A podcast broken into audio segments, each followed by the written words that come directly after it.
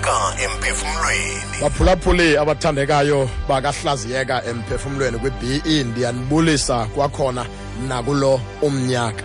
Yeyi simfumene u-2017 futhi mphulaphuli ndifuna ukukukhuthaza ndikuqinisekise into yokokuba awukho ku-2017 ngebhaqo.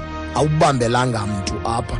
Uthixo uvumile into yokokuba ngena ku-2017 ngoba ngoba mphulaphuli unenjongo onayo ngo-2017 kukhona izinto ekufuneka uzenzile apha ku-2017 kukhona umgama kukhona indima ekufuneka uyidlalile apha ku-2017 ndifuna ukukhuthaza ke mphulaphuli ndithi beka inyawo zakho mani zombini apha ku-2017 uqiniseke uzazi into yokokuba uzawukwenzani ku-2017 u-2017 kufuneka esetyenziwe nalo umnyaka kufuneka senze izinto eziphathekayo senze izinto ezibonakalayo. Mphulaphuli ndiyakukhuthaza mani nanku unyaka ngowethu masijonge phambili masizijule ijacu. Ungazibambi ungazifingeli uthathe nje kancinci. Naku-2017 simfumene sisikelelekile ngawo. Jonga phambili zijule zilahlele. Yazi uba uzawukwenzani yaze futhi uba uzawusebenza ngezandla zakho zombini.